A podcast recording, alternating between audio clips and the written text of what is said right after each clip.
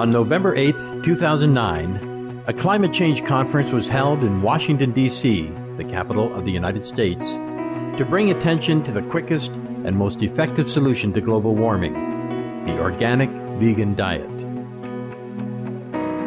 Titled Humanity's Leap to the Golden Era Washington, D.C. Climate Change Conference, the event brought together experts of science and health, as well as international ambassadors, media members, and artists that included Ambassador Banny de Brum of the Republic of the Marshall Islands, Ambassador Jacques Cross of the Republic of Suriname, Ambassador Izben Williams of St. Kitts Nevis, Dr. Stephen Schneider, lead scientist of the reports of the Nobel Prize winning UN Intergovernmental Panel on Climate Change, Dr. Michael Greger, Director of Public Health and Animal Agriculture for the Humane Society of the USA, and author of Bird Flu, a virus of our own hatching. Dr. Ruby Lathon, Nutrition Policy Manager of the Physicians Committee for Responsible Medicine. Dr. Peter Carter, Director of the Canadian Association of Physicians for the Environment. And Dr. Noam Mohr, Adjunct Professor of Physics at New York University. Distinguished speakers address such aspects as environment, health, lifestyle, and spirituality. In addition, engaging video messages on the need to address global meat consumption were contributed by esteemed figures, including former Indian Environment Minister Maneka Gandhi, former European Parliament member Jens Holm, and leading American nutrition researcher Dr. T. Colin Campbell. The highlight of the afternoon was an informative question and answer session via video conference with the guest of honor, Supreme Master Ching Hai, who had graciously set aside her busy schedule to discuss the ways that humankind could transition to a brighter era. We now invite you to join us for a video conference with Supreme Master Ching Hai titled Humanity's Leap to the Golden Era Washington, D.C. Climate Change Conference on November 8, 2009, in Washington, D.C., USA.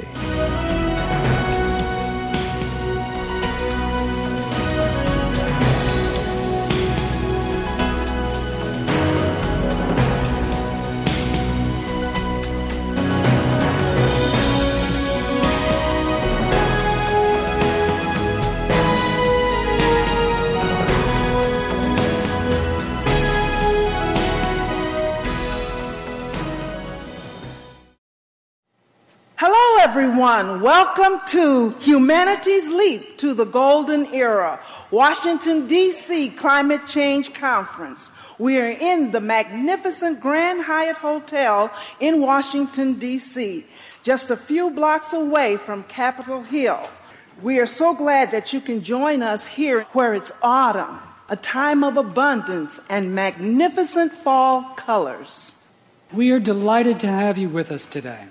In addition to our guests here in Washington, D.C., we are being joined by countless viewers from all around the world. This event is being broadcast live globally on Supreme Master Television through 14 free to air satellites and dozens of cable channels on every continent. Supreme Master Television is also available online. So let's begin with some uplifting music. Our first group, the Applaudir Music Septet, is from Washington, D.C., USA. This eclectic and talented group of musicians performs a wide variety of high caliber classical compositions. This afternoon, they will be performing Beethoven's Septet First Movement. Please give a warm applause to Applaudir Music Septet.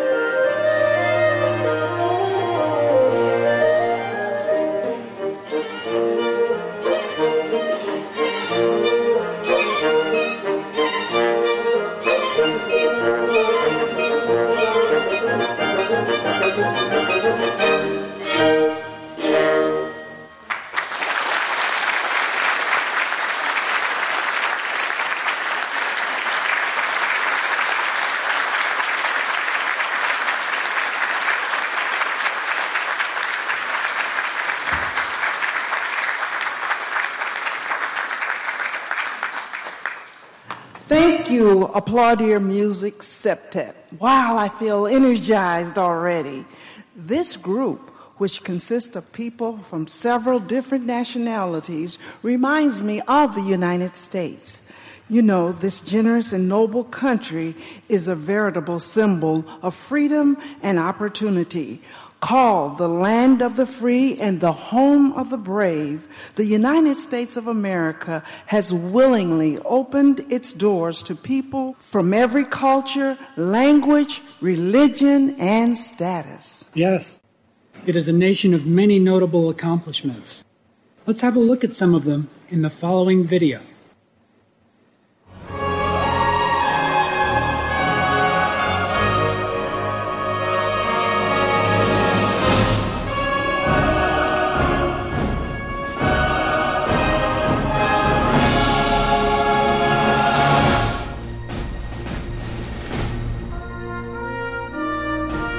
I am very grateful to courageous leaders in the world for stepping out of their boundary and to speak out for the sake of everyone.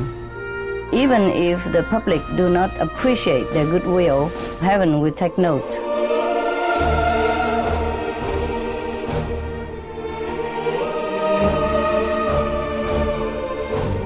And they will have a great reward hereafter.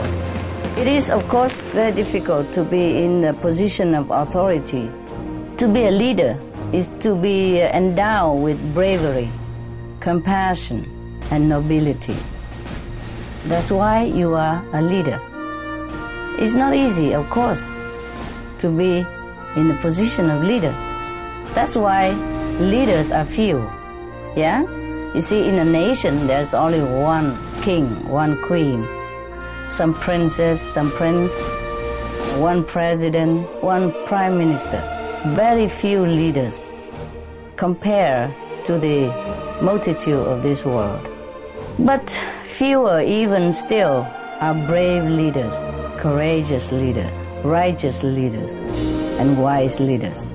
To such a wise and courageous ones, we offer full support and respect. We pray that heaven give them more strength, more wisdom to carry out their noble duty.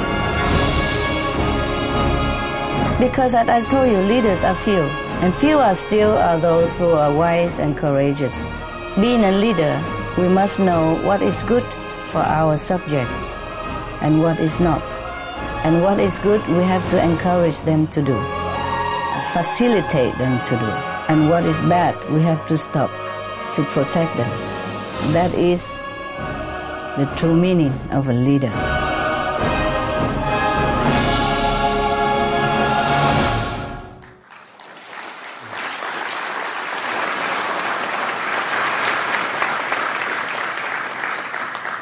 May heaven continue to bless the United States and all nations of the world.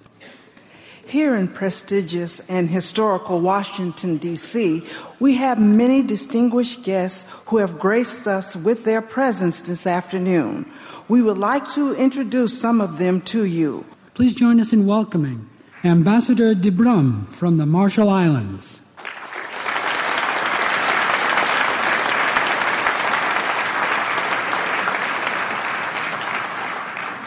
Ambassador Cross from the Republic of Suriname.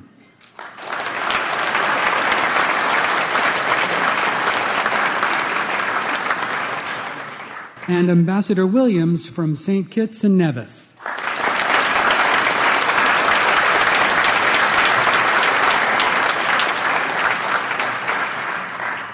We would also like to welcome distinguished diplomats representing more than 25 additional countries throughout Europe, Asia, and the Middle East. We are truly grateful for your presence at this event.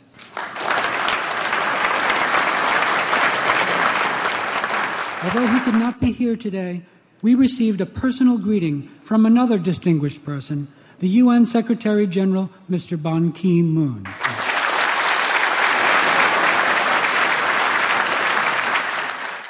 This respected leader from Korea is very concerned about climate change and has stressed that a unified world effort is the only way to resolve it. He sent the following message quote, To Master and all in attendance and viewers, with thanks for your kind understanding and our best wishes for a successful event. Unquote. We thank Mr. Ban Ki moon and all other leaders of the United Nations who are working so diligently to halt global warming. Now let's find out more about the current climate change situation by watching the following video.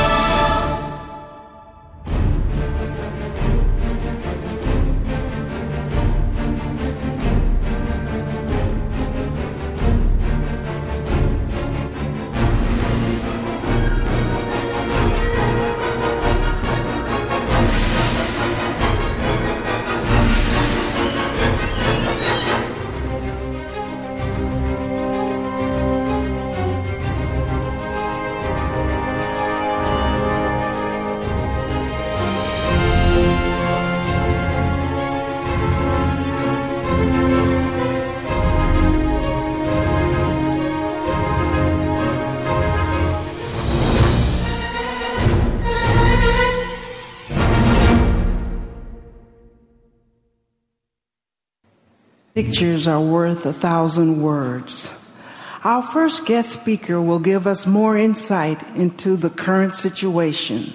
Dr. Stephen Schneider is a professor of interdisciplinary environmental studies at Stanford University, a senior fellow at the Woods Institute for the Environment, and the founder and editor of the interdisciplinary journal Climate Change. He has also contributed to all four of the reports of the Nobel Prize winning United Nations Intergovernmental Panel on Climate Change. Please give a warm welcome to Dr. Stephen Schneider.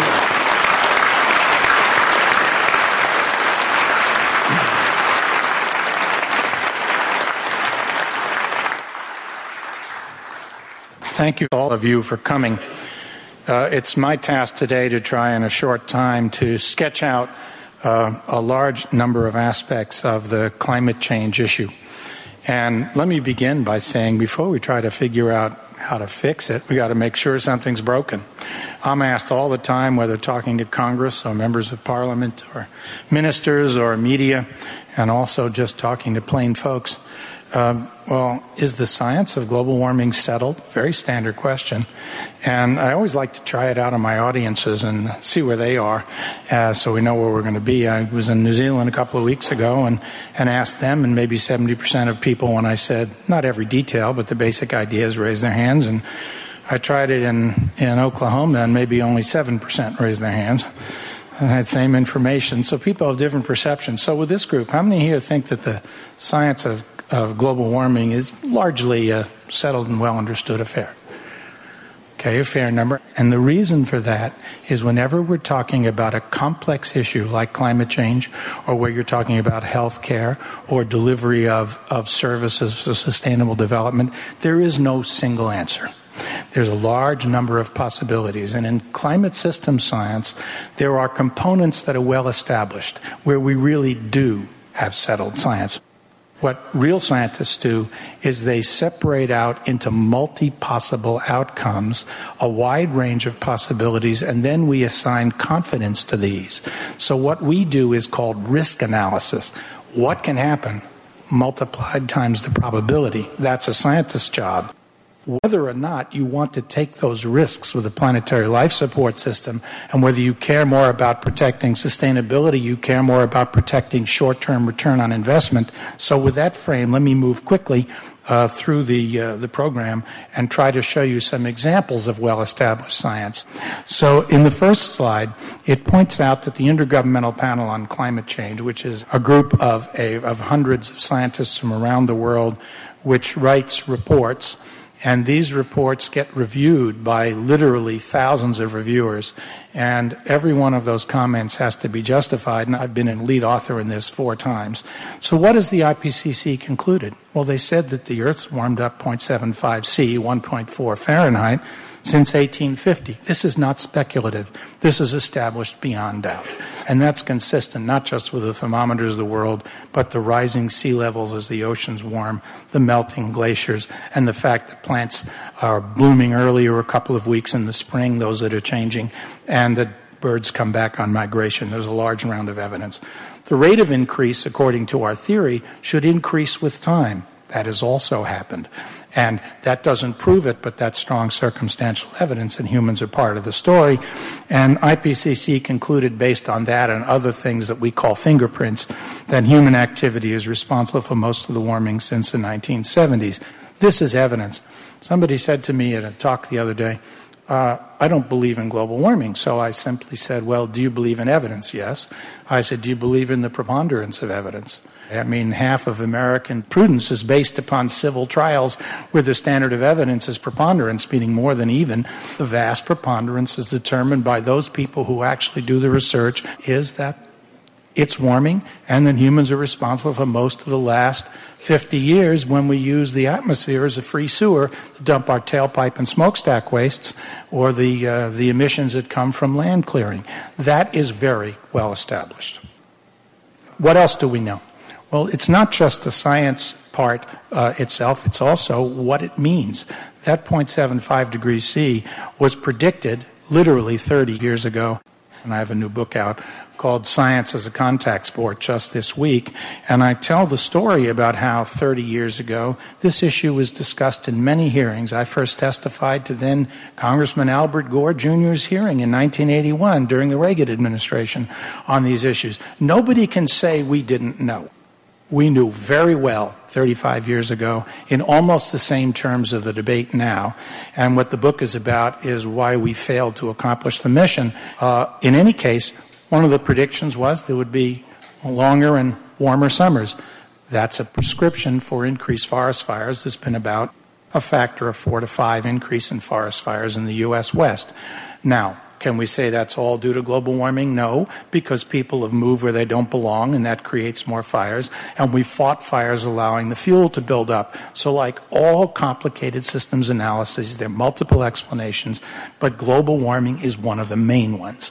So again, you have to look at these and try to figure out how to solve them by multiple solutions. Uh, Greenland and the Arctic are melting, as we saw in the video, faster than predicted. We're performing an experiment on a laboratory, and that laboratory is Earth. And we and all the other living things are along for the ride. And that's where value judgments and political action takes place. So there's been also an observed increase in the strongest hurricanes and in drought and flood incidents. So what else do we know? So warming is of global mean past one or two degrees. This is something that becomes in the range that we can expect at a minimum. We have built into the pipeline at least one and probably two more degrees warming because of the inertia of the system. As a result of that, we're going to have to learn to adapt to that that we cannot prevent. And most of the work that's been done in the uh, scientific community suggests that beyond one or two degrees, it gets very difficult to adapt. In fact, if you're a coral reef, it's already getting difficult to adapt. So it depends what the system is and where. Some systems can go beyond two, some can't even get to two. And the more and more we keep adding, the more the number of thresholds that we're going to cross where adaptation is no longer possible. So a major component in the Copenhagen meeting will be trying to get strategies to help us adapt. But remember, while we have to adapt to what we can't prevent, we have to prevent what we can't adapt to. So adaptation is actually the other side of the coin and it tells you you need to mitigate. And you need to mitigate down to one or two degrees, which means a dramatic change from the current way of producing our energy systems. That can't happen in a decade, but it certainly can happen in a few decades. And this decade cannot be wasted like the last 30 years arguing about it. We've got to move forward. Well, here's the picture of the unequivocal. That's the warming of the last century and a half. And what's interesting about that is if you look at the very right end, you'll notice that since 1998, there hasn't been much warming. If you look from 1992 to 2002, it warmed up so fast. What we're looking at is a natural variability superimposed on a multi-decadal trend. The multi-decadal trend is due to human activities predominantly. The short-term fluctuations due to nature the biggest problem is the tipping points. How many degrees warming before the meltwater in Greenland that goes down will lead to the point that it actually moves toward an irreversible, can't stop it melt with something like four to five meters of sea level rise?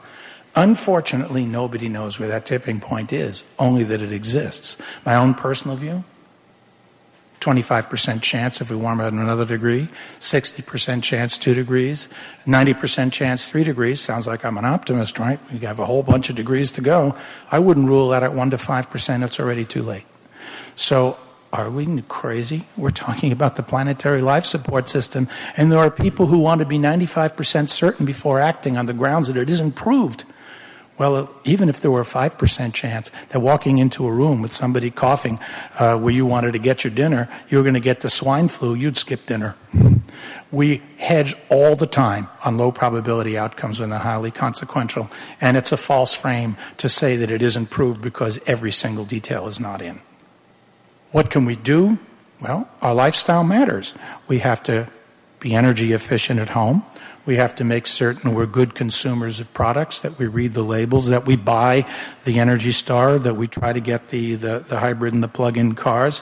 We use less imported foodstuffs. And for me personally, I've also reduced my meat consumption. I've lost weight and feel much better.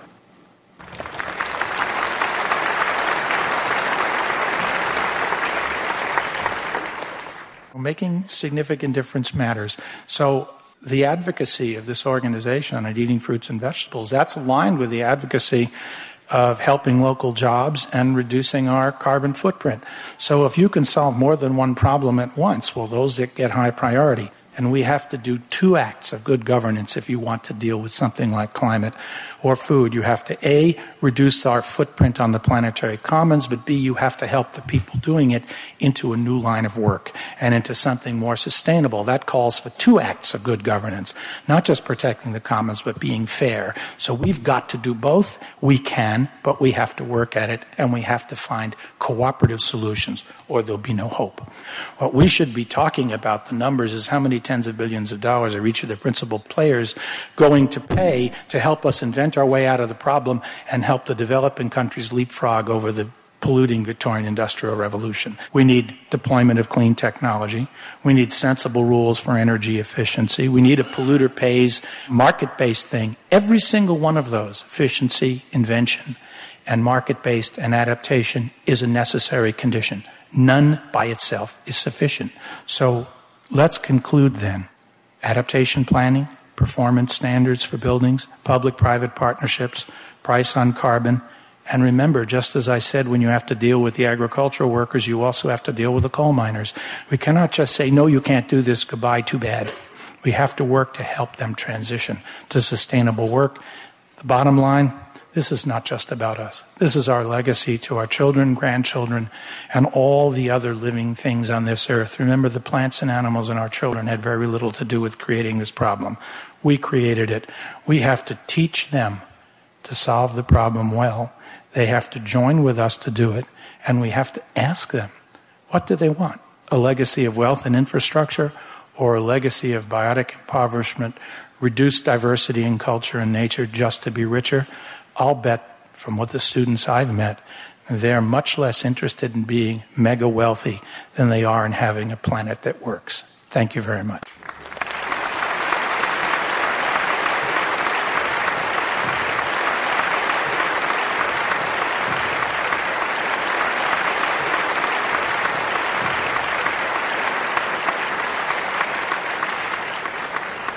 Our deep appreciation, Dr. Schneider for sharing with us the urgency of the climate change crisis and the steps we need to take to avoid the final tipping point. Mr. Jens Holm of Sweden, former member of the European Parliament, is another climate change expert.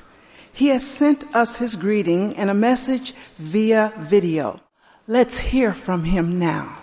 My name is Jens Holm. I was a member of the European Parliament between 2006 and 2009. I'd like to uh, greet uh, all the participants of this uh, very important uh, climate uh, conference.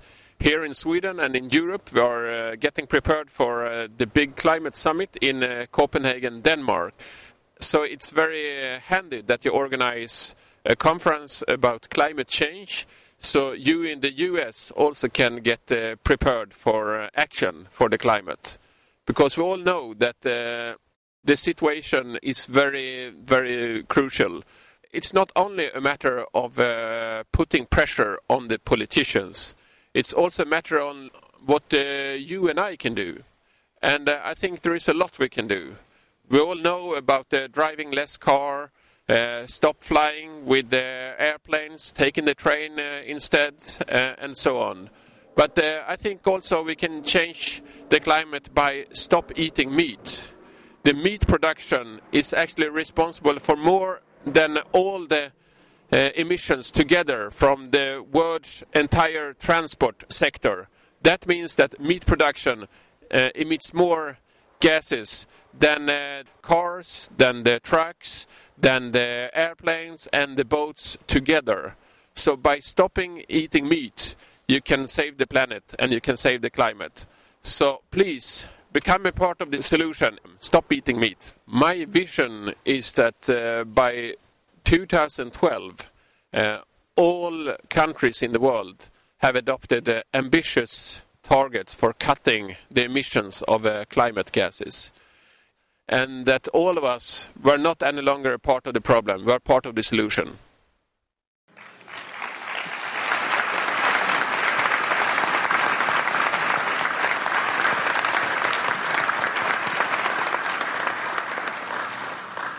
Thank you, Mr. Jens Holm. The effects of climate change are certainly being felt in the United States. In 2005, Hurricane Katrina smashed through New Orleans, leaving over 80% of the city flooded. Last year, Governor Arnold Schwarzenegger proclaimed a statewide drought in California, and temperatures are still on the rise. According to the U.S. National Oceanic and Atmospheric Administration, or NOAA, the combined global land and ocean surface temperature in September was the second warmest on record. Climate change is having devastating effects on other nations. Our next address is from Mrs. Maneka Gandhi, the former Minister of Environment and Forest for India. She has been a member of the Indian Parliament continuously since 1989. Mrs. Gandhi has received many awards for her environmental work, including the prestigious ASG Jayakar Award for creating awareness about climate change, animal welfare, and deforestation. Please listen to Mrs. Maneka Gandhi. I would like to say my namaskar to Supreme Master Ching Hai and to all of you in the audience. I wish I could have been with you today but unfortunately I have Parliament. For many years now, we have been experiencing the problems of climate change. In my own constituency, there was a terrible drought this year, and just when the government had come to grips with it, it turned into an unseasonal flood. The farmers lost everything. The lentils I eat, regarded as a staple in India, are now so expensive that they have become a luxury, that we have no rain, no water, increasing heat, drying rivers, and dying people. Do you feel powerless as an individual to stop the world from dying? Let me explain how you and I can turn this around immediately. Methane and carbon dioxide are greenhouse gases, which means that their presence in the air traps heat and affects the Earth's temperature and climate, making the planet warmer. As it warms, the climate changes and the glaciers melt. When the glaciers melt, the rivers first flood and then dry up. Let's take methane. It's an easy problem to deal with. It's produced from four sources livestock, livestock manure, rice farming, coal mine, and landfills. The time has come for both the developed and developing world to recognize that reducing methane is the quickest way to stop global warming while we wrestle with the problems of technology changes for reducing carbon dioxide. What makes methane so lethal? it may be less than carbon dioxide, but it is 23 times more efficient in trapping heat in the atmosphere than carbon dioxide.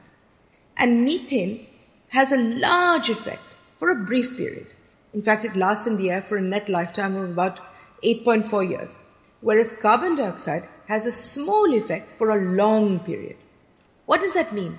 It means that if we stop generating methane today, we will see the effect almost immediately. In developed countries, the eating of meat has risen from 65 kilos to 100 kilos per year. 100 kilos means over 300 animals are killed by one person every year. Meat eating, why is it a problem?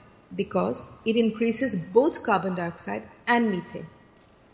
Producing one steak in your supermarket takes roughly 60,000 calories of energy.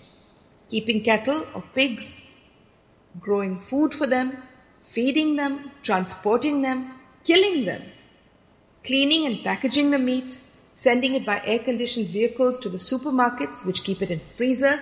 Then you buy it, then it's fridges at home, and then you cook it because you can't eat it raw. This is all carbon dioxide.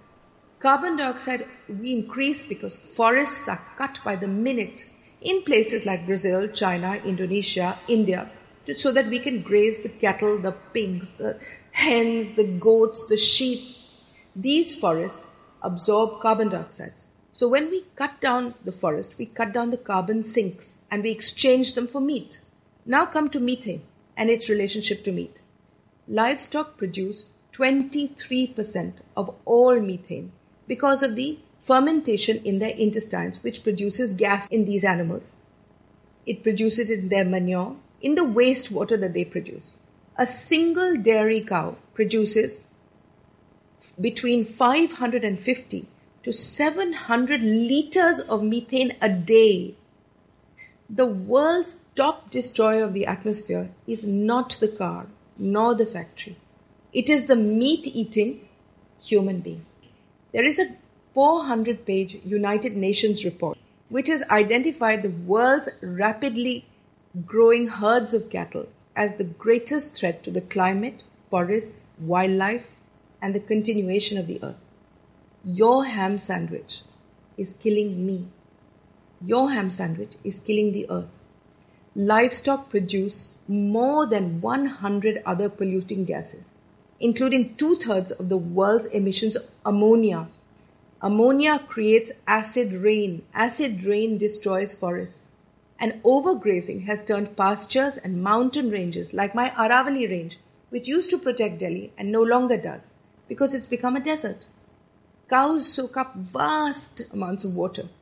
It takes a staggering 990 liters of water to produce one liter of milk. Wastes from feedlots and fertilizers used to grow their feed all washes down to the sea. It kills the coral reefs and it creates dead zones. There are over 200 dead zones in the ocean now, thousands of kilometers wide, including near India, including off Washington, which have no life. Diet change would make far more of a difference than trading in, for instance, your car. Many people think that if they trade in a standard car for a more efficient hybrid car, this will save the earth. But it doesn't. It reduces annual greenhouse emissions by just one ton a year. And then you create one and a half tons by eating meat. All 1.5 billion cows in the world, you created them. They don't want to be killed, but you kill them to eat. In the process, you kill not just them, you kill the planet. Now, what can we do? The cost of reducing carbon dioxide are much larger because it needs technology. The cost of reducing methane is zero. Simply stop eating meat. You can remove methane in one day, starting with today's dinner. If you stop eating meat today, you will stop my Ganges glacier from melting, and 23% of my people will survive because the magnificent and holy Ganges will stop turning into a stream. And how will this impact you? My people will not become refugees and storm your gates to enter your country. So not only will you save the world yourself, stopping eating will also stop so much poverty on the planet. It brings you better health. It eliminates most cancers. It frees up masses of land for vegetables and grains and really good eating. It allows water for the poor. For instance, do you know that one slaughterhouse in my city uses 16 million liters a day and one family gets one liter? Take the power into your own hands. You can become an earth saver. You don't need machines, you don't need governments, you don't even need treaties like the Copenhagen Treaty. You can stop it today by yourself. Maybe this is the ultimate lesson that nature is trying to teach us. Good gets good. Don't kill and don't be killed. Thank you.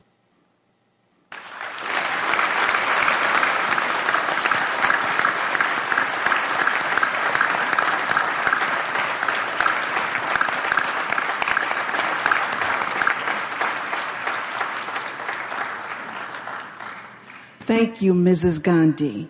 Your desire to protect all life is an inspiration to all. We wish you much success in your noble political service.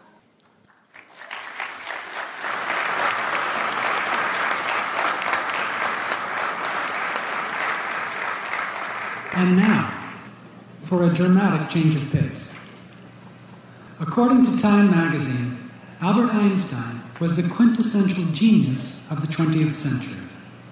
Often, when Einstein was faced with a problem, he would pick up his violin and play until a solution entered his consciousness. Music was the source of his inspiration. Our next performer is definitely a source of inspiration.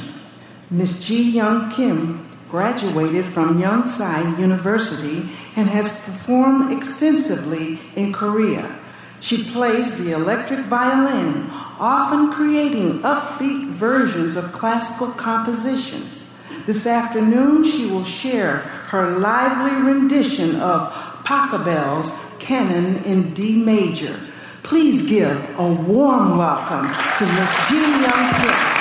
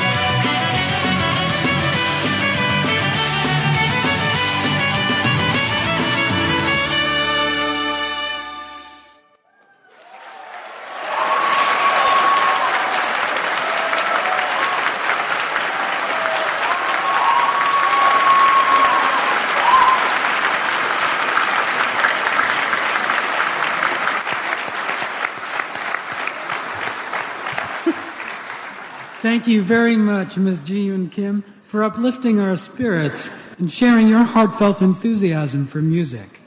Yes, that was truly inspiring. Now let's return to our topic of climate change. Our next speaker, Dr. Noam Mohr, is a graduate from both Yale and Pennsylvania State Universities. He is currently an adjunct professor of physics at New York University.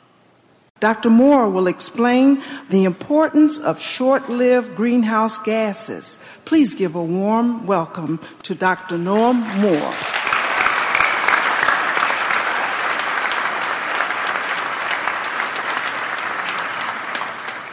Thanks, I'm happy to be here.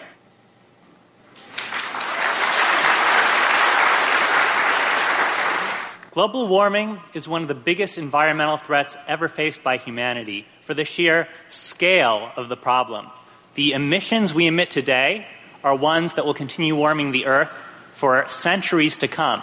And with the threats, the risks that temperature increases pose, the rising sea levels, the melting glaciers, the increase in extreme weather phenomena like droughts and hurricanes, people are coming to the point where they realize inaction is impossible. And the question is, what can we best do about it? Traditionally, the po- focus has been on sources of carbon dioxide, burning gasoline in our gas tanks, burning fossil fuels in our power plants. And of course, very important to address those sources. But it turns out when you look at the data, especially when you focus on the near term, arguably the best place to focus our efforts is on animal agriculture. This is really surprising. People don't usually think of the things that they sit down to eat at dinner could be affecting the climate of the entire planet. So it's really interesting information and really powerful information because it means we can start doing something about it and get a lot of bang for our buck. The UN has said that the livestock sector emerges as one of the top two or three most significant contributors to the most serious environmental problems at every scale from local to global. That means every major environmental problem has animal agriculture at the top of the list of causes. I mean, it's amazing to think that one industry, especially this industry, raising animals for food, could be so powerful.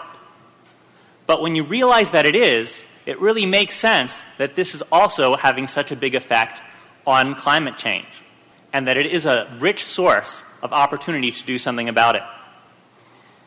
So, first, let's see why this is such a big influence. The UN has estimated that 18% of our emissions causing global warming today are due to animal agriculture. For comparison, as um, Mr. Holm pointed out, all the cars and trucks and SUVs and planes and trains and other modes of transportation in the world together amount to about 12%. So animal agriculture alone is far bigger chunk of the problem than all those sources, important sources as they are, are put together. The University of Chicago did a study in which they measured for the average American if the average American switched their diet to a vegetarian diet, how much global warming would that save? and they found it was about 40% more than if they switched their car in for a hybrid Toyota Prius, which is a big focus of environmentalist efforts to improve our emissions. Definitely, it's a big positive step to switch your car for a Prius, but it's really telling that we can make an even bigger difference by reducing our consumption of animal products. These are big numbers as they are. And we'll talk about why they're such big numbers and uh, then talk about why these numbers are truly underestimates of the scope of the problem. And it's hard to imagine when you look at one cow in a field. How could this cow be changing the climate for the entire world? If you look at a chicken hatching from its egg, it just doesn't seem like the chicken could be doing much for the entire world. But when you look at the vast numbers of animals involved, it's really staggering. You start to realize the scope of the problem. All right, when you look at the vast numbers involved, um, it really becomes quite obvious the scope of what we're talking about. Um, in the U.S. alone, in 2008, for, just to feed Americans, 80 billion animals were killed. The numbers are just hard to get your head around. If you look at the entire animal biomass of the Earth, all the animals in the world, you'll find one fifth of those are animals we're raising for food. One in every five. So the numbers are just staggering. If you look at the surface of the earth, 30% of the ice free land surface of the earth is being used to raise animals for food, for pasture land, or to grow feed for those animals. So this is a huge part of our economy, a huge part of our human efforts, and so it makes sense that it would be a huge part of our environmental problems. And if you think about it in your own life, how much money you spend on food, how big a part of your life is food, you know, you go outside and see restaurants and supermarkets and so on, the food we eat is a big part of what humans do. And it only makes sense that it's a huge part of the problem. As bad as it is today, as bad as the uh, emissions are from this sector, think about what will happen if we don't do anything. Meat consumption has increased five times in the past 50 years, and it's on schedule to double again in the next decade or two. So, as bad as things are now, they're only getting worse if we do nothing, and these kind of increases threaten to swamp improvements we make in emissions in other areas. So, we absolutely cannot neglect this important area. Why do these animals and their production emit so much global warming gases? Well, people often look at carbon dioxide, and carbon dioxide is a big part of the problem. And animal agriculture contributes a great deal to carbon dioxide. To produce one calorie of animal protein takes 11 times as much energy input as one calorie of plant protein production takes. So it's very energy intensive. It takes lots of power. Maneka Gandhi talked about all the different things you have to do to get animals to your plate, from growing far more plants than you would need if you ate them directly in order to feed to the animals, grow the animals, slaughter them different locations, transport them to your stores, and then finally to your homes, refrigerate them. All that very energy intensive. Um, and among the, all the species that we eat, fish is probably the worst in this regard, very energy intensive on average. Deforestation is also a big source of these emissions. As we burn forest in order to produce pasture land and farmland to grow feed for animals, we're emitting all the carbon these trees have taken out of the atmosphere during their entire lifetimes, emitting them all at once. That's a huge source of our carbon dioxide emissions into the atmosphere. And if you look at formerly forested Amazon rainforest, now converted into land used for growing animals for food, it amounts to 90% of all uh, the Amazon rainforest that's been deforested since 1970. 90%. So when you see all this deforestation, we need to think it's related to what we sit down and eat at mealtime. The deforestation also emits black carbon, which is very efficient at absorbing light. And that adds an extra danger as this very absorbing material can float through the atmosphere into places like Antarctica, which are very bright and reflect sunlight. Reflecting sunlight is good because it keeps the Earth cooler, but as black carbon floats down to Antarctica, absorbing more sunlight, it presents a danger of increasing melting there. And melting of Antarctic ice has dramatic potential effects on global sea levels and coastal flooding. So there's a lot of dangers just on the carbon dioxide side. But other gases also pose a big problem. And the other gases are often overlooked in all the focus on carbon dioxide. Carbon dioxide is produced by far in the greatest quantities of all the gases we emit, but it's not the most powerful at warming the earth at all. Other gases uh, can be much more powerful at warming the earth. Methane, for example, causes 25 times as much warming as carbon dioxide over 100 years. Other gases, like nitrous oxide, can be about 300 times, cause 300 times more warming over 100 years. Those are numbers that are often taken into account, and as a result, um, when you look back at historical warming, carbon dioxide is, is responsible for about half the problem, and other gases, mainly methane, is responsible for the other half. So it's important not to overlook these other gases. But when you look at near term warming, the numbers are bigger than are usually calculated. If you look over 20 years, methane is not 25 times more powerful, it's 72 times more powerful. So all the numbers that are calculated by the UN, by the Chicago study, by lots of studies, which look at the standard of what happens over 100 years, are skewed when you look at the near term effects. And in the near term effects, sources of other gases, like sources of methane, have an outsized effect. And the number one source of methane worldwide is animal agriculture.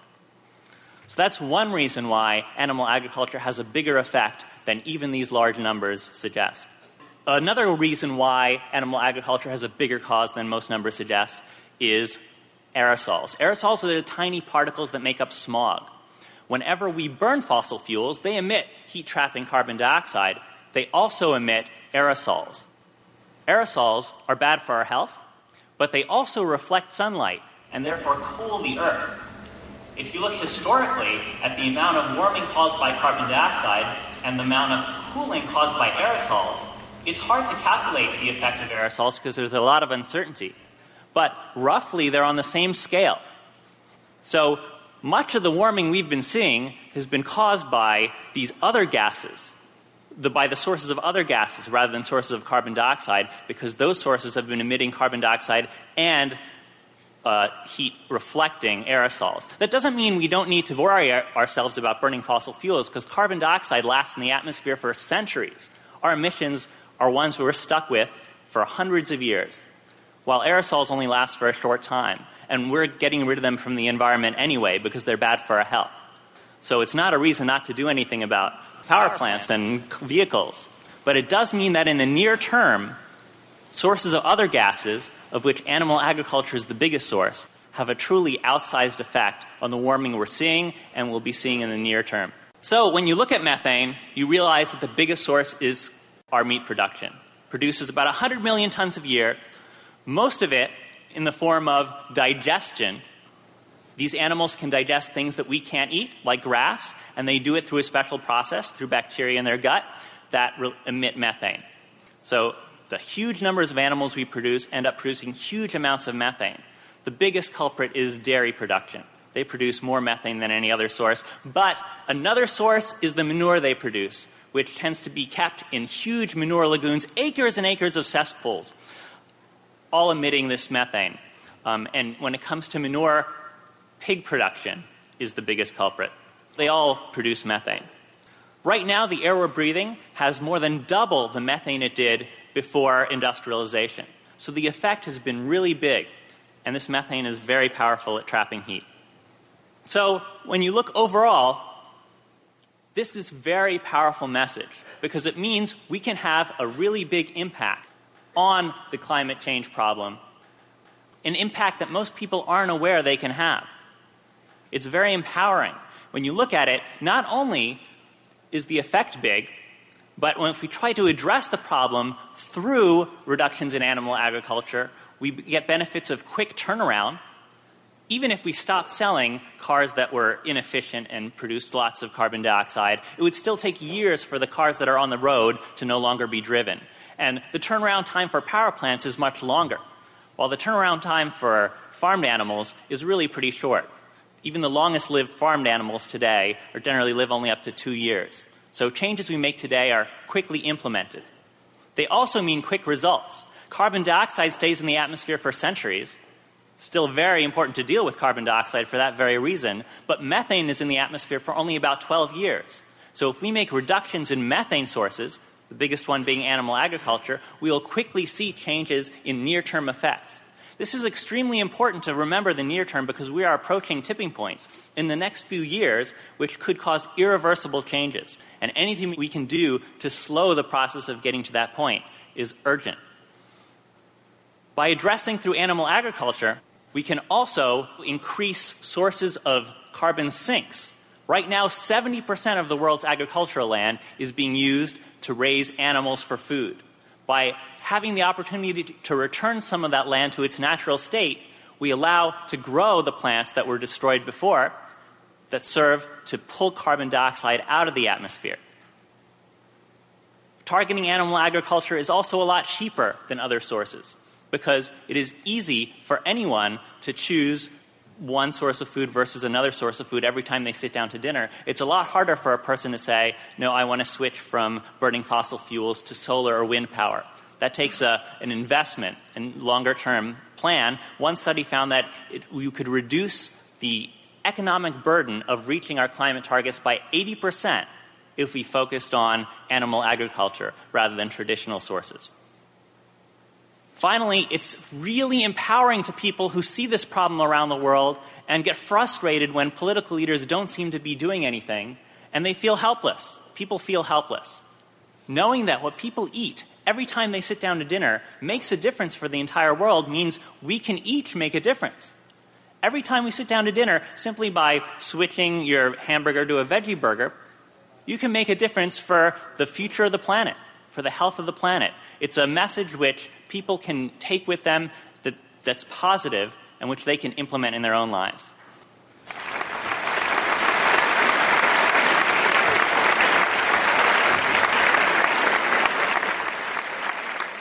So, this is an unparalleled opportunity to make great progress in addressing global warming, curbing global warming, particularly in the near term, while reducing the economic burden of doing so and at the same time addressing all the other environmental problems that the UN said animal agriculture is also a top contributor to. It's just great news to know that what's good for you, for your health, is also good for the planet. If this is not a replacement for all the other important strategies that people talk about, but it is the one that may give us the biggest bang for our buck. Thanks.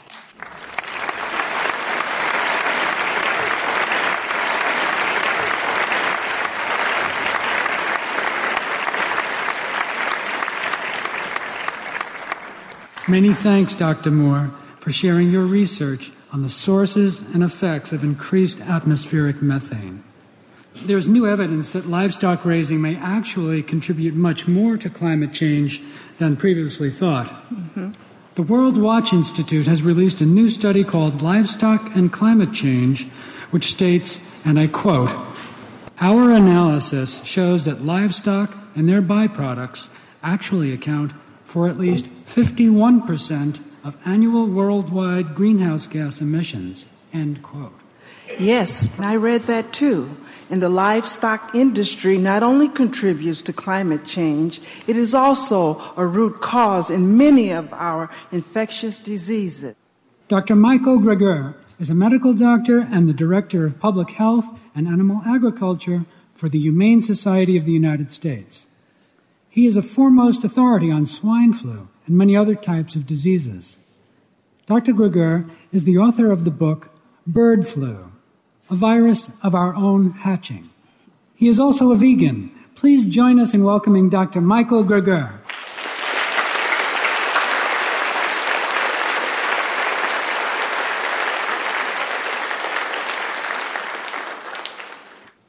Thank you. Good afternoon. According to the Director General of the World Health Organization, the three greatest threats facing humanity number one, is the global food crisis. Climate change is number two, and pandemic influenza is number three, all of which have to do with our food choices. The current pandemic has killed thousands of people, but in a world in which millions continue to die of diseases like AIDS, tuberculosis, malaria, why is there so much concern about this so called swine flu? Because apparently the last time a nearly entirely new flu virus jumped species and caused a pandemic. It went on to become the deadliest plague in human history.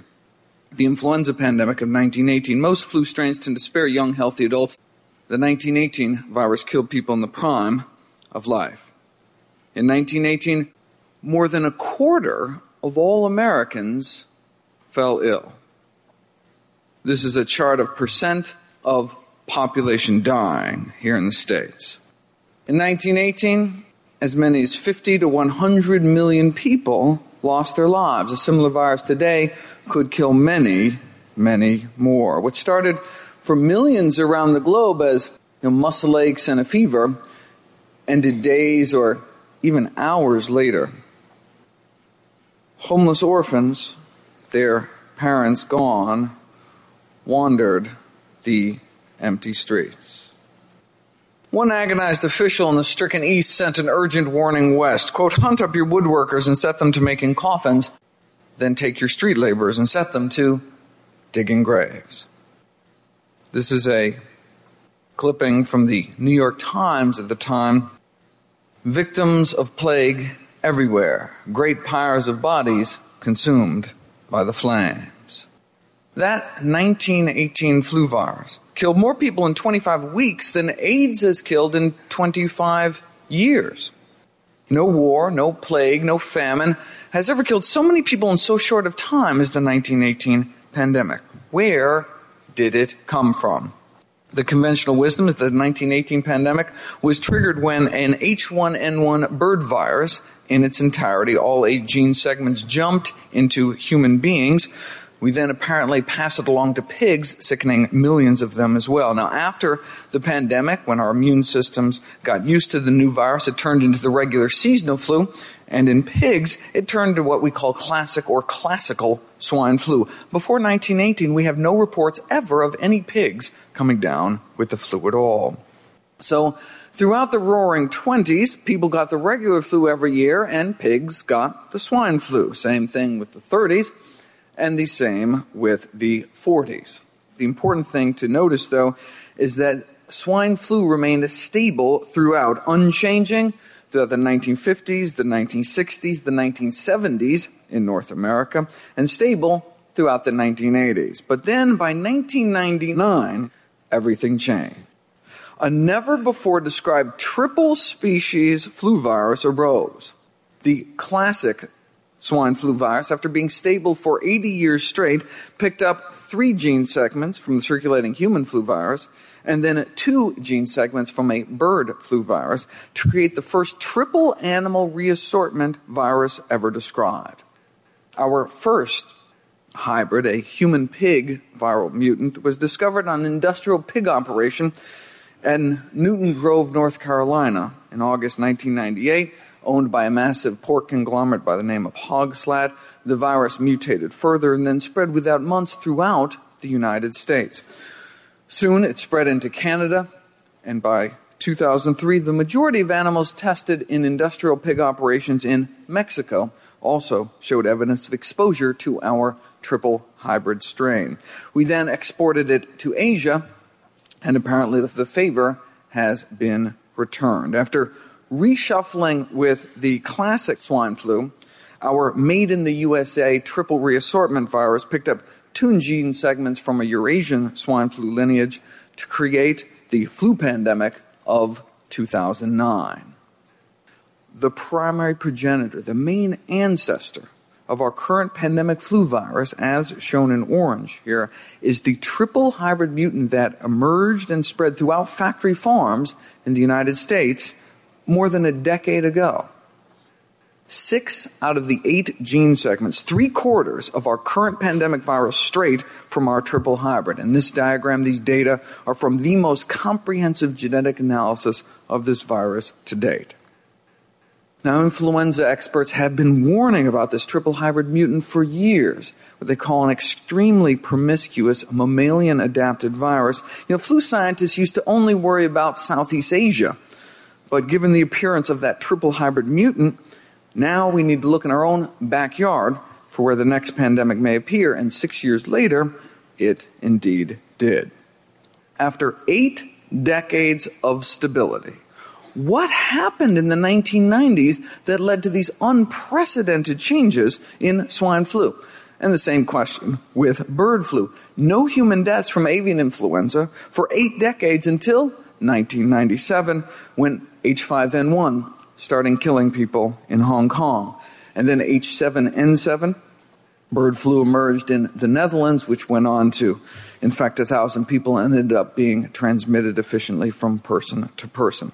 Just two examples of new bird flu viruses infecting people. Now, in poultry, the number of outbreaks of highly pathogenic, highly disease causing strains in the first few years of this century has already ex- exceeded the total number of outbreaks recorded for the entire 20th century. As one leading flu scientist told Science, we've gone from a few snowflakes to an avalanche. What has been happening in recent years to trigger these kind of unprecedented changes in both swine and chicken flu viruses?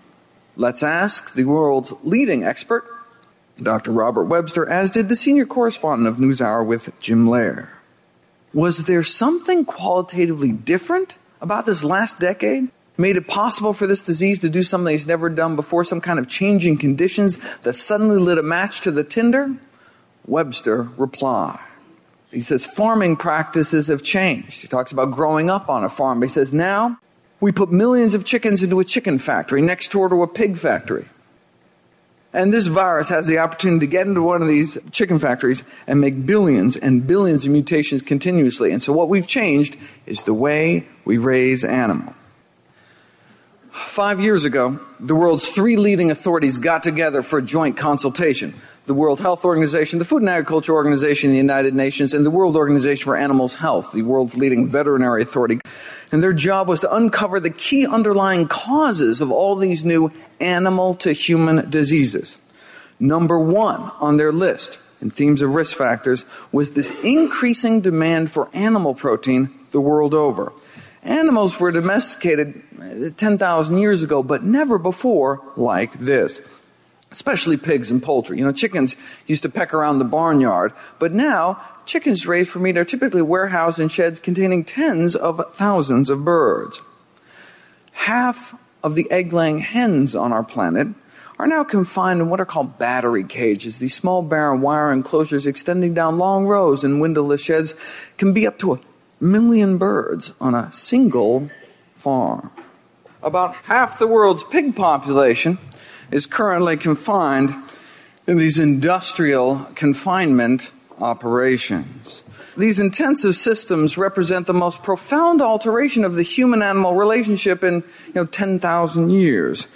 Now, the industry is slowly waking up to the growing realization that viruses previously innocuous to natural host species have in all probability become more virulent by passes through these large commercial populations. This is from an international um, uh, trade journal. This is not, arguably, how animals were meant to live. So, how does the poultry industry feel about the possibility of its own so called factory farms leading to a pandemic that could kill millions of people? Well, the executive editor of Poultry Magazine wrote an editorial on just that topic. The prospect of a virulent flu to which we have absolutely no resistance uh, is frightening. However, to me, the threat is much greater to the poultry industry. I'm not as worried about the U.S. human population dying from bird flu as I am that there will be no chicken to eat, said the executive editor of Poultry Magazine. There are at least 10 reasons why industrial pork production can present such a breeding ground for disease. The operation in Newton Grove, North Carolina, where the ancestor of the current pandemic virus was first detected, was a breeding facility in which thousands of sows were confined in what are called gestation crates, also known as sow stalls. These are kind of veal crate like barren metal cages about two feet wide. These highly intelligent social creatures basically being kept in a box week after week, month after month for nearly their entire lives. They can develop crippling joint deformities, lameness. I mean, if we did this to a dog, you'd get thrown in jail. Not only can these pregnant pigs not turn around, they can really barely move at all. Now, the rise in stress hormone levels in these so called crated sows is thought to be because of the interference with natural maternal behaviors like nest building, which they can't do in a cage. And this frustration of maternal behavior has been shown experimentally to result in impaired immunity. Now, the National Livestock and Meat Board defends intensive confinement in a pamphlet called Facts from the Meat Board. Confinement rearing has its precedents. Schools are example of confinement rearing of children, they say. Not that different from how they described veal crates as being similar to a baby's crib.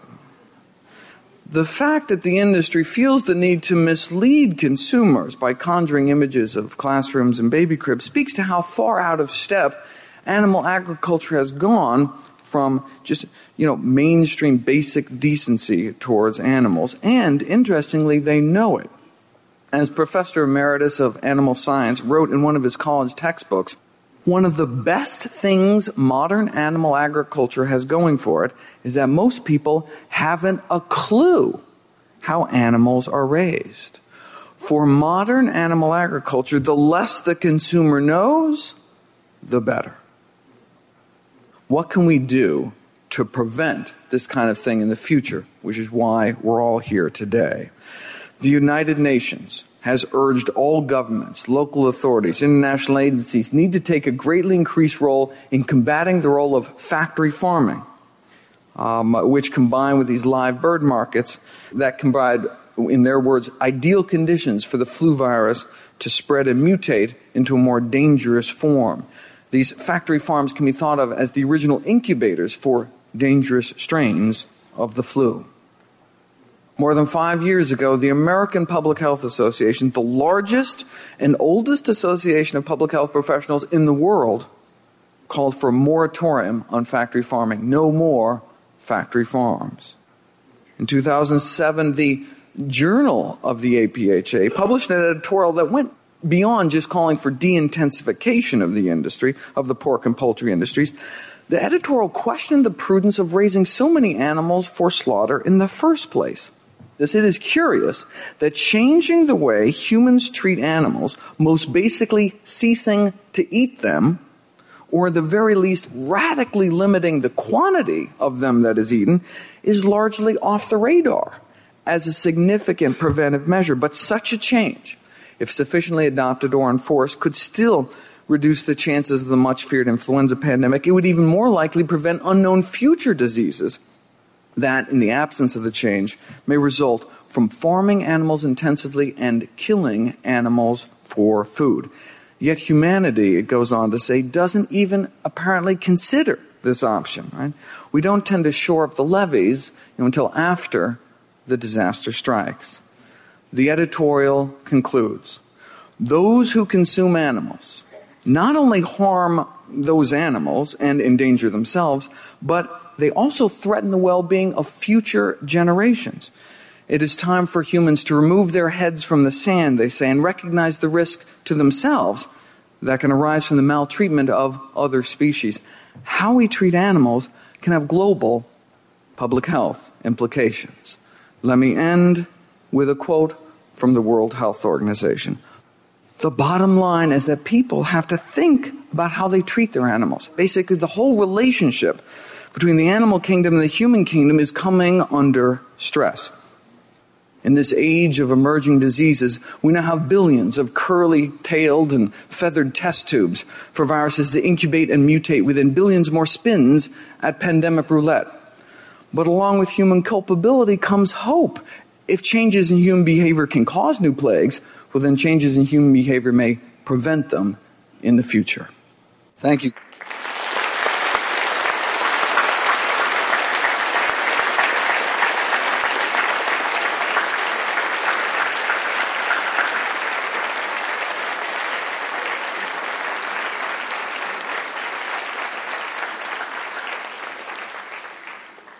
Thank you, Dr. Michael Greger. The information you have given us is truly thought provoking. I think it's time for some inspiration. The piano is one of the musical instruments originally designed to reproduce higher universal frequencies. Let's listen to some piano music now that will lift our spirits. Our next performer was born in Saigon, Vietnam. Miss Nguyen Phang showed musical talent very early. When she was only seven, she won a scholarship to study at the prestigious Saigon Conservatory. She has won seven gold medals at piano and organ contests and recently became the first Vietnamese student to receive a scholarship to attend Berklee College of Music in Boston. She will be playing my favorite things. Please give a warm welcome to Ms. Nguyen Phang.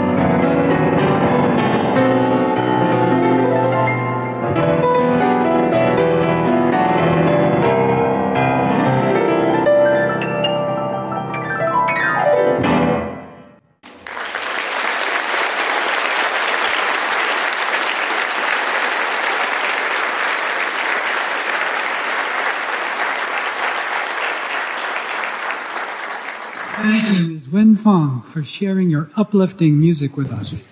Yes, it was truly uplifting. Well, next we will hear from Dr. T. Colin Campbell, a professor of nutritional biochemistry at Cornell University and author of the best selling book, The China Study. Let's hear from him now. My name is T. Colin Campbell. I'm a uh, longtime professor at Cornell University, presently a professor emeritus of nutritional biochemistry. Um, I have been working in the field as a researcher, as a lecturer, as a teacher uh, for many, many years, more than 50 years, uh, in the field of food and health. Uh, we learned when we gathered all the information from the laboratory on the one hand, from the human studies on the other, that this information rather substantially pointed to the idea that consuming uh, anything other than whole plant based foods could create health problems. We learn that nutrition is a major factor in keeping us healthy. And by nutrition, I mean consuming whole plant based foods and eliminating as much as possible animal based foods, dairy, eggs, and meat. And one of the outcomes of this idea is not only do we restore health, but now we're learning that this can have a major effect on the environment. I know there's a conference coming up in Washington, D.C. on the question concerning global warming and, and uh, livestock production and animal food consumption. Uh, and I, I, would extend my best wishes for that conference. I think it's an important conference, a very important conference. And I, I'm uh, delighted to uh, pass along a message that uh, what is being done here uh, is about as important a topic as anything that I can consider. I, I extend my best wishes to the conference.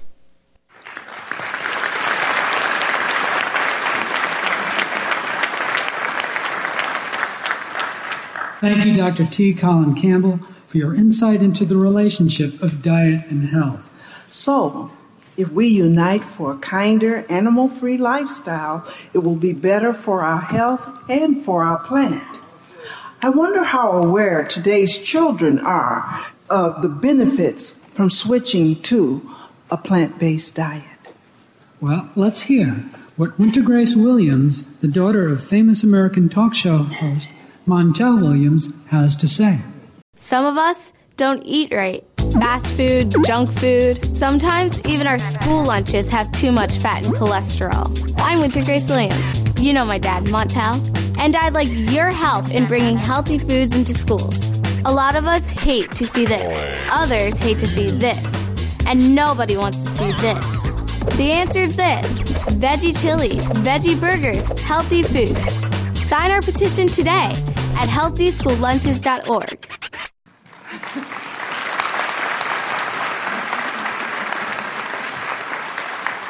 Now that was to the point. To elaborate on this topic, we bring to you our next speaker, Dr. Ruby Lathon. Dr. Lathon currently serves as the Nutrition Policy Manager for the Physicians Committee for Responsible Medicine. Also, she has been inducted into the Inc. Hall of Fame as one of the outstanding women in science, technology, and engineering.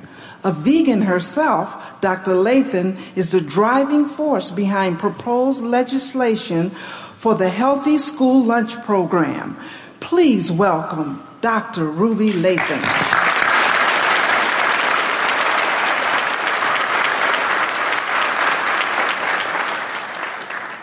Well, good afternoon. It's really a pleasure to be here uh, this afternoon. And I just want to first thank the organizers of, the, of this conference as well as the renowned leaders and speakers who are participating here. And we're going to take a little bit of a shift and talk about the role of diet and climate change and focus a little bit on children and child health.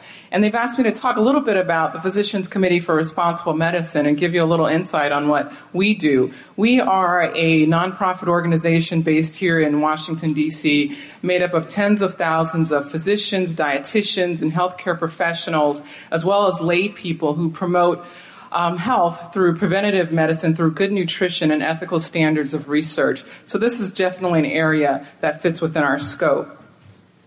So the role of diet and climate change is very critical. And we know based on the many reports that we've heard here today, including one entitled Climate Change, Sustainable Diet, Health, the Connection, and the Solution, that we know that our food choices, which are a contributory factor to many major chronic diseases, are also dramatically impacting our climate. So we know that children's health reflects the society in which they live, and we're going to focus on that for a moment. Um, research shows that the risk of chronic disease increases with the increase in meat and dairy consumption.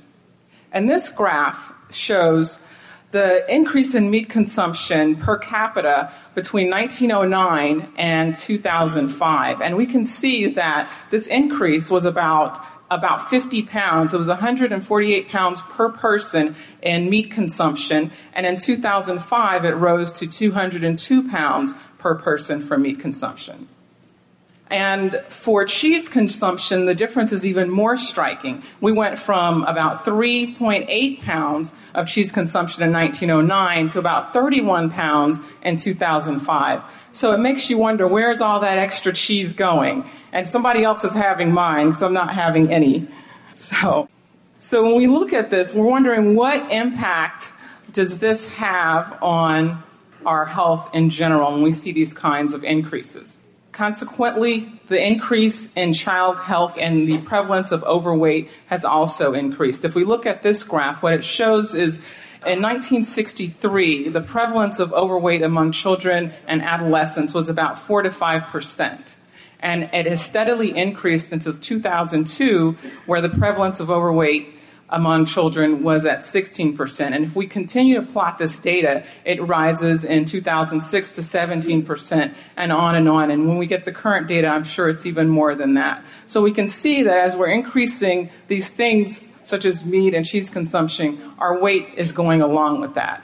And as we know, that when we have a higher weight, that many chronic diseases are related to that. And so we, we wonder if we have this, this uh, increase in weight of children, what impacts them the most? And one of those things is the school lunch program. When we have about 100,000 schools participate in the National School Lunch Program, and that's feeding over 30 million children each school day.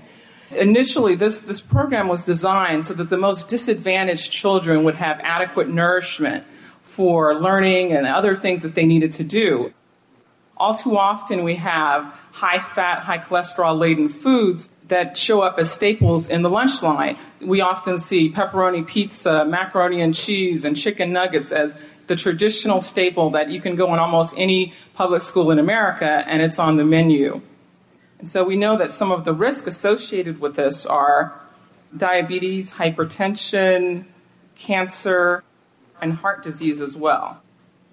And so I want to take a moment to focus on diabetes because that's one of the, the major diseases that shows up when you have chronic overweight and obesity in our society. And if we look at obesity, um, diabetes over the last decade, the last 10 to 12 years, the uh, data is astonishing. So in 1994, um, this shows the prevalence of diabetes. So we had the darker blue colors show um, the prevalence of diabetes in that state if it's above about 4 or 5%. So if we're looking at the dark blue color, in 94 and 95 it increases. In 96, we're getting a little bit more. 97, again, showing the increase in diabetes in each state. 98, 99, 2000, 2001, 2002, 3, 4, and in 2005, we had to change the scale to add another color because the amount of diabetes outgrew the current scale of about 5%. So we went from about 4% per state to at least 8% of the population or more having diabetes. And so we're seeing as the shift in our dietary patterns have changed, so is our weight and so is our health. And consequently, so is our environment. And so when we make these links, then we can talk about what we can do about that. So as it's wreaking havoc on our on our diet, on our health, and our planet, you know, it's also just having a devastating effect, as cited and the we've often heard about, as cited here today in the United Nations report. Um, livestock's long shadow that an estimated 18% of greenhouse gas emissions were related to livestock and its production. However, the 2009 report, Livestock and Climate Change, by researchers at the Worldwatch Institute, estimated that that number was a bit higher, producing about 32.6 billion tons of carbon dioxide per year. So that's about 51% of greenhouse gas emissions, which is astonishing. This is from the report by Food Watch study that was commissioned in 2008. And what this shows is in comparison to um, a meat diet versus a non meat diet, the amount of greenhouse gases for a car driven. For example, a meat based diet would be equivalent to driving a car over 4,700 kilometers or 3,000 miles over a one year period. But if you switch to a vegetarian diet, which was the second one there, it reduces that by half. And if you then switch to a vegan diet, it only takes about one seventh, produces less than one seventh of the greenhouse gas emissions as a meat based diet. So that's quite astonishing. So we wonder what can we do about that? One of the things is that uh, the Physicians Committee for Responsible Medicine has done is implemented kind of an innovative approach to tackling this, starting with our children, and that's our Healthy School Lunch program. And in that program, what we do is help schools introduce vegan options into their lunch line. We show them how to do that in a sustainable way and, and a way that is friendly to the children and they accept it and usually prefer it over some of the other options that they're given. As a matter of fact, we did a study in Broward County, Florida, where we introduced these options um, over several weeks in the school lunch program. And so what we had was a vegan option right next to your regular meat based option. The vegan option in this graph is represented in red, and the meat based option is in blue. And the children had open opportunity to choose whichever they want. Now, we will say we promoted the vegan option so they knew they would be there and that they would be available. But even after this promotion period, these items stayed on the menu. So we can see that the, the vegan options of veggie burgers, veggie chili, black beans, and rice sold almost three times as much as the meat options. So the vegan options were very well accepted by children, which is contrary to a lot of what we hear sometimes by school officials or parents saying kids won't choose healthy food if you give that to them. And we've seen the opposite, that when it's presented to them and they're included in the process, this is what they want. Not only are our school children accepting it, but parents are as well. We did a survey of over a thousand adults and asked them about do they think that vegetarian or vegan options should be made available in the school lunch program, and over 80% agreed that this should be an option. So we have a lot of support and momentum for this. A second approach that we're taking is on a federal level with uh, the Child Nutrition Reauthorization Act. And what we're doing there is we're lobbying Congress to make it more affordable, accessible, and easy for schools to include these healthy, high fiber, low fat foods in the school lunch program. So right now we, we are meeting with uh, representatives from all over the country and, and getting a lot of support. And things are looking very positive in pushing our bill forward that, that this will be very accessible for schools. Secondly, we're looking at the commodity structure. And what that means is almost all schools who participate in the school lunch program get their foods, um, lower cost foods through commodities from the USDA. So, what we want to see in that, instead of um, spending a large amount of money, which they currently do on meat and cheese products, we would rather that the commodity structure favor low fat, high fiber, healthy, nutritious plant based foods so that the schools can then in turn order those foods. And so that's another initiative that we're pushing forward in Congress as we're uh, lobbying for that change.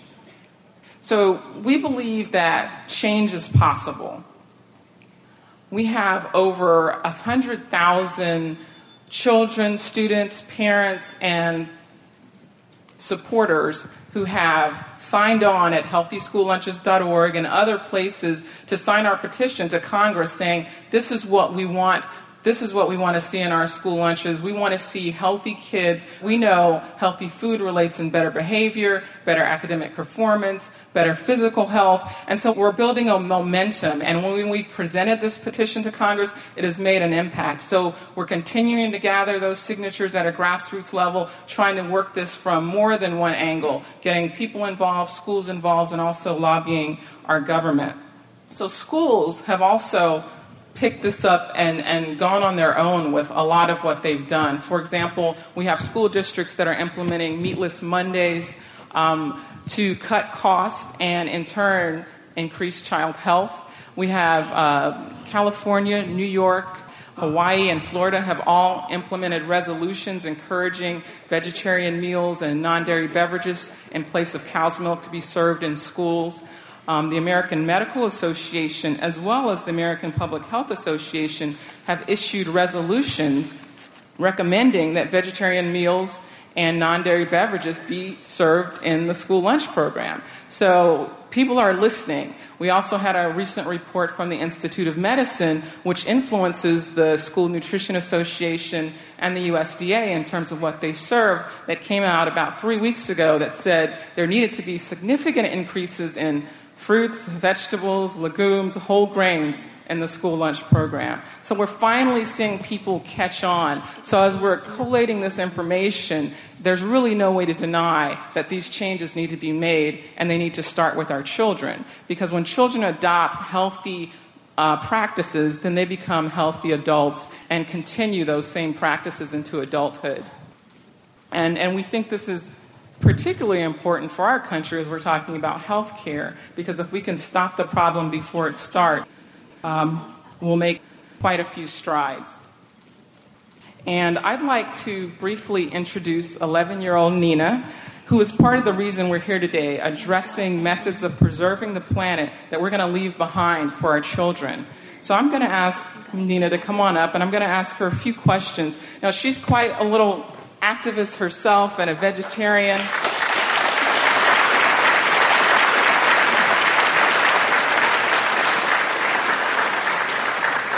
And she's been so kind to come up and answer a few questions about how she feels about what we're doing here, and particularly um, healthy school lunches. So, um, Nina, what grade are you in?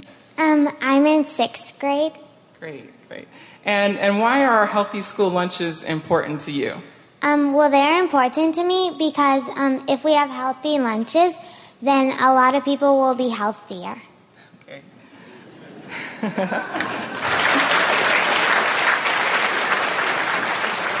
Seems like common sense, right? so, what foods would you like to see served at your school? Um, well, I think a lot of fruits and be- vegetables would be really good. Um, instead of having like fruit cu- cups, which a lot of people um, have at their schools, they could have fresh fruit. That's that's wonderful. Absolutely, absolutely. Um, and why do you prefer to eat fruits and vegetables rather than animals? Um, well, I've loved animals all my life, um, and I think it would be really hard um, if I had to eat one. Thank you. And um, my final question is why do you think it is important to stop eating meat? Um, I think it's important to stop eating meat because if more people stopped, then um, it would be really good for the environment. Absolutely. Thank you, Nina. And I'd like to just close um, with a statement that President Obama made at his climate change speech to the UN in September. And he says, the good news is that after too many years of inaction and denial, there is finally widespread recognition of the urgency of the challenge before us. And so I would like to say, let's continue our tireless work to create a sustainable future for our children. Thank you.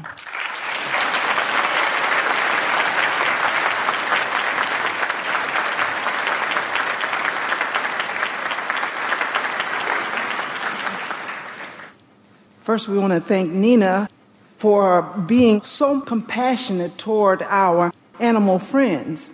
And Dr. Lathon, may all schools and communities worldwide follow your noble example to feed our children healthy vegan food.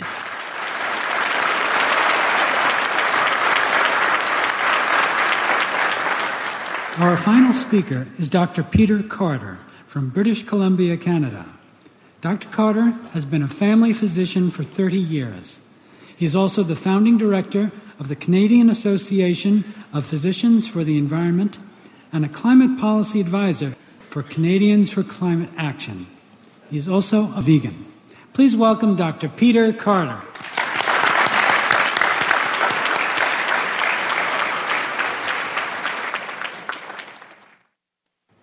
When I was a boy growing up in England, um, uh, uh, I just remember watching um, uh, the speakers uh, that when I was getting behind in my, in my jobs, my father used to say, Peter, come on, you better leap to it. So, so maybe this is a message that uh, the whole world is being uh, given here um, by this wonderful conference. First of all, I would like to thank you all. Um, the room, the huge ballroom is, is packed. I want to thank you all for coming out here, okay, from the bottom of my heart, and the reason is this. We hear increasingly that um, global climate change is the greatest threat to the survival of civilization and indeed humanity, but that's not quite right. The greatest threat is the denial. Okay? The denial is huge. There are powerful forces behind it still confusing and misleading people. So, you people coming out and showing that you are breaking through the denial yourself and you're facing the reality of what we all face in our children is the best news there is and the best hope there is. So you can see what I'm interested in and what I want to share with you today, which is the zero carbon emergency response. The uh, golden era, which in fact we have no choice but to leap to it, the golden era is the zero carbon era. That's what the scientists are telling us. There has three essentials that we have to achieve. And we can achieve these three altogether. First is what most people call renewable, but, it, but it's perpetual, you see. Perpetual, non-polluting, zero carbon energy. We live on an energy planet. All right, so this idea that we have to carry on poisoning our planet and ourselves with fossil fuels is just absolute nonsense, and we've known it for decades. Second, sufficient zero carbon, non polluting food for all. And as you've already heard, this is eminently achievable as long as we switch the way we produce our food and uh, we are more wise um, uh, in uh, the food that we choose to eat.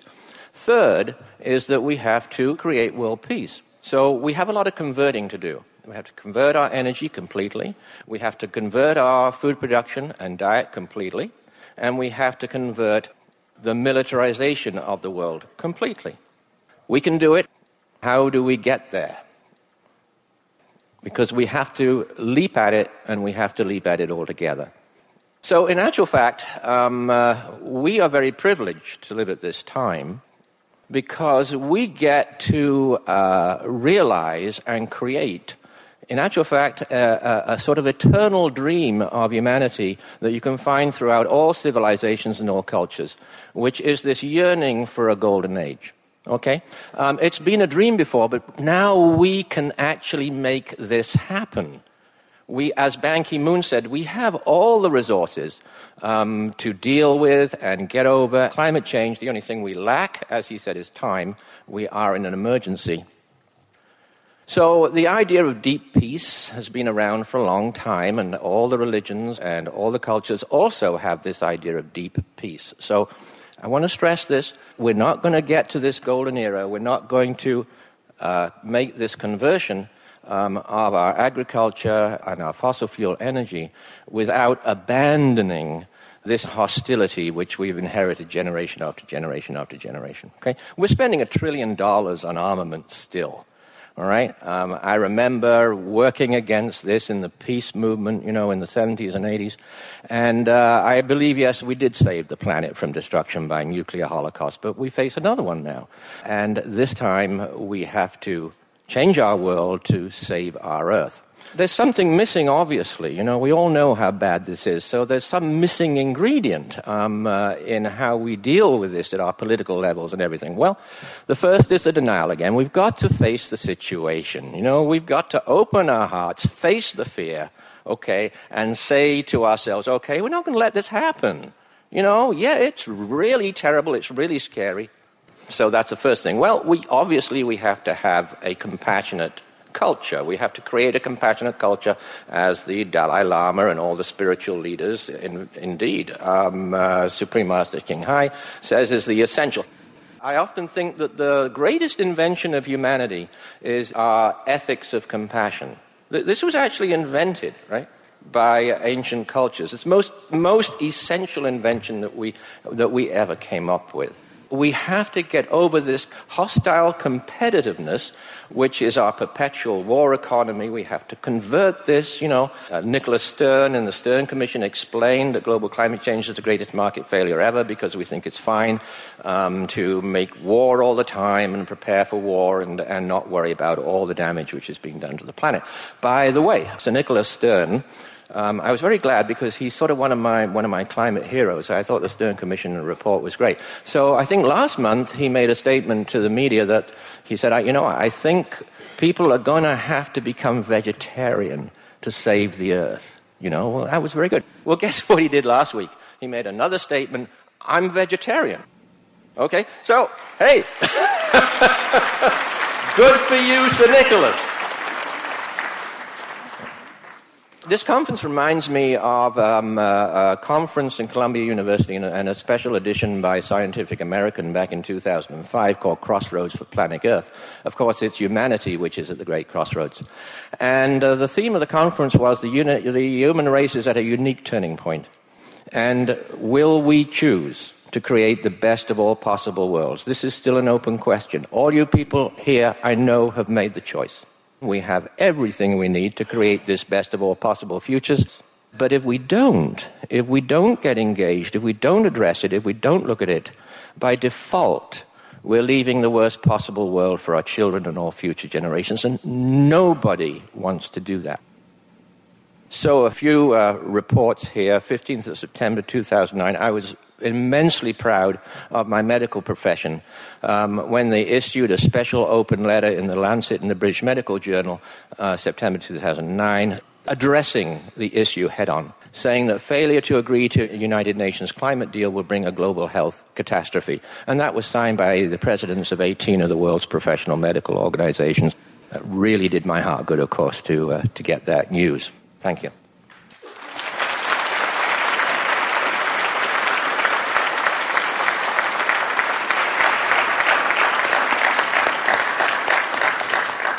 Thank you, Dr. Carter, for your sensitivity, your broad perspective, and for encouraging all of us to take immediate action.